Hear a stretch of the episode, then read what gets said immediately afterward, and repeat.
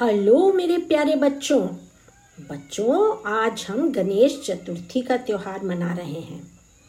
उन्हीं गणेश जी का, जिनका नाम हम पूजा करते समय सबसे पहले लेते हैं। बच्चों, इन्हें विघ्नहर्ता और संकट मोचन भी कहते हैं। मतलब ये हमारे सभी तरह के दुखों, कष्टों और हर तरह की प्रॉब्लम्स को दूर करते हैं। और जानते हो बच्चों, इनको खाने में क्या अच्छा लगता है? मोदक, यानी लड्डू। आप सबको भी तो लड्डू अच्छे लगते हैं ना? बच्चों, आपके मन में ये प्रश्न भी आता होगा कि इनका सिर और बच्चों जैसा ना होकर हाथी के सिर जैसा क्यों है? इनकी सूंड क्यों है? और इनके इतने बड़े बड़े कान क्यों हैं? तो बच्चों, आओ सुने कहानी में मैं मीनाक्षी। आज आपको इसी सब के बारे में बताऊँगी। भगवान गणेश, शिव और पार्वती के छोटे बेटे हैं।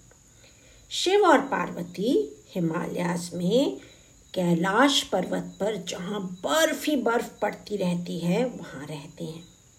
एक बार शिव जी लंबे समय के लिए बाहर चले गए। पार्वती जी अकेली रह गईं।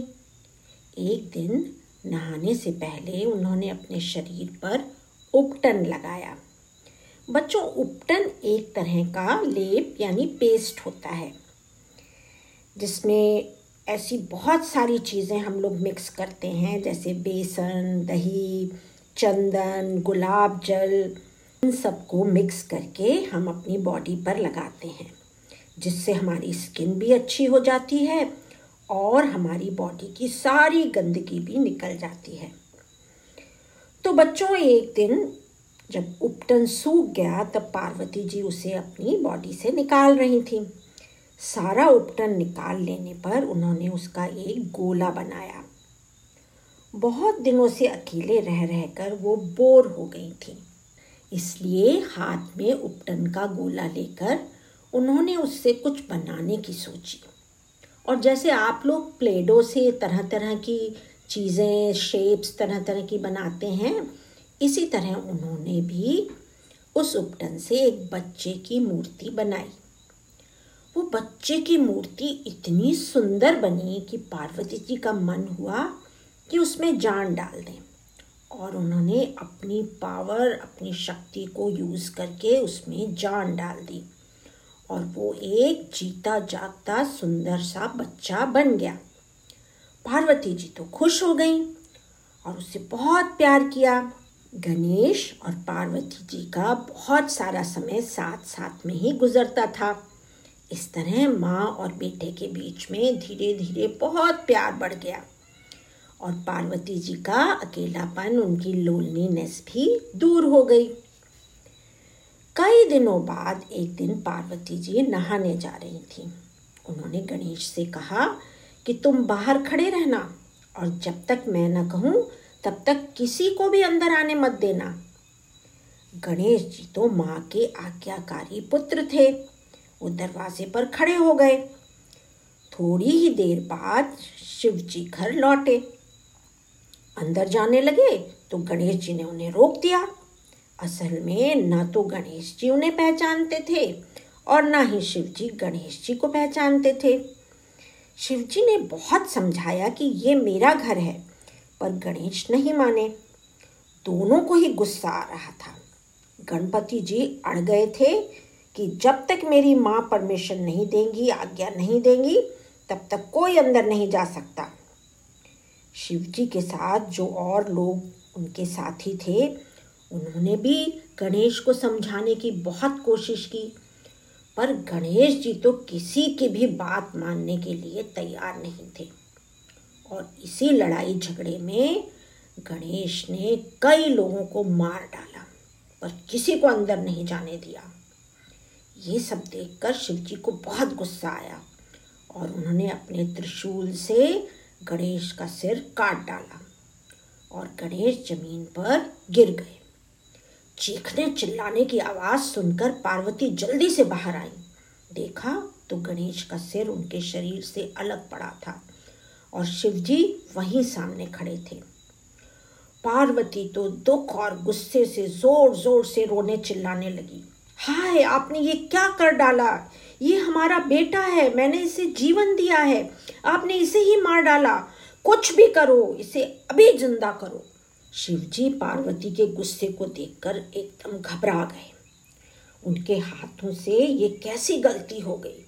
उन्होंने अपने गणों, उनके जो साथी थे, उनको भेजा और कहा कि कोई बच्चा जिसने अभी अभी जन्म लिया हो, जो अभी पैदा हुआ हो, उसकी गर्दन काट कर ले आओ और मैं गणेश को ज़िंदा कर दूँगा। सब गण चारों तरफ़ बच्चे को ढूँढने गए। पर इतने ऊँचे हिमालय पर्वत पर कोई बच्चा कैसे मिलता? उन्हें कुछ नहीं मिला, कहीं कुछ नहीं मिला। तभी उन्होंने देखा कि एक हथनी, एक एलिफेंट, उसने तभी एक छोटे बच्चे को जन्म दिया था। गणों ने उसी की गर्दन काटी और दौड़कर शिवजी के पास पहुँच गए। शिवजी ने जल्दी से वो हाथी का सिर गणेश के शरीर के ऊपर रखा और वो सिर गणेश के बदन पर जुड़ गया और गणेश जी की जान वापस आ गई। सब लोग खुश हो गए। हाथी के सिर वाला गणेश बहुत ही क्यूट लग रहा था। शिवजी उसकी ब्रेवरी उसकी वीरता को देख ही चुके थे। इसीलिए उन्होंने गणेश को अपने सारे गणों का पति, यानी लीडर बना दिया। तभी से उनका नाम गणपति पड़ा। बच्चों, गणपति का बड़ा सिर, उनकी बुद्धि व ज्ञान इंटेलेक्ट एंड विजडम को बताता है। उनके बड़े बड़े कान ये बताते हैं कि वो गुड लिसनर हैं। मतलब वो हमारी सभी प्रॉब्लम्स को ध्यान से सुनते हैं। उनका छोटा सा मुँह बताता है कि वो कम बोलते हैं और उनकी सून एफिशिएंसी यानी निपुणता को बताती है। हाथी का सिर इसलिए लिया गया क्योंकि धरती पर रहने वाले सभी प्राणियों में, सभी स्पीशीज में हाथी का दिमाग, हाथी का ब्रेन सबसे बड़ा और डेवलप्ड होता है। हाथी सबसे ज़्यादा इंटेलिजेंट और प्रॉब्लम सॉल्वर होते हैं। तो हमारे गणपति में भी ये सब क्वालिटीज़ हैं। बच्चों, अब आपको पता चल गया होगा कि गणेश का सिर हाथी के सिर जैसा क्यों है? और वो कैसे पैदा हुए? है ना ये सब कुछ मज़ेदार? चलो, अब जाओ और उनके सामने जाकर हाथ जोड़कर उनसे प्रार्थना करो कि तुम्हें भी नॉलेज और विस्टम दें। और बच्चों, गणपति को लड्डू खिलाना मत भूलना। उन्हें खिलाओगे तो तुम्हें भी तो खाने को मिलेंगे लड्डू। एक बार सब मिलकर बोलो, गणपति बापा मोर्या, मंगल मूर्ति, मोरिया. तो बच्चों, जल्दी ही मिलते हैं एक नई कहानी के साथ। तब तक खाओ और खेलो, ज़िंदगी के मज़े ले लो।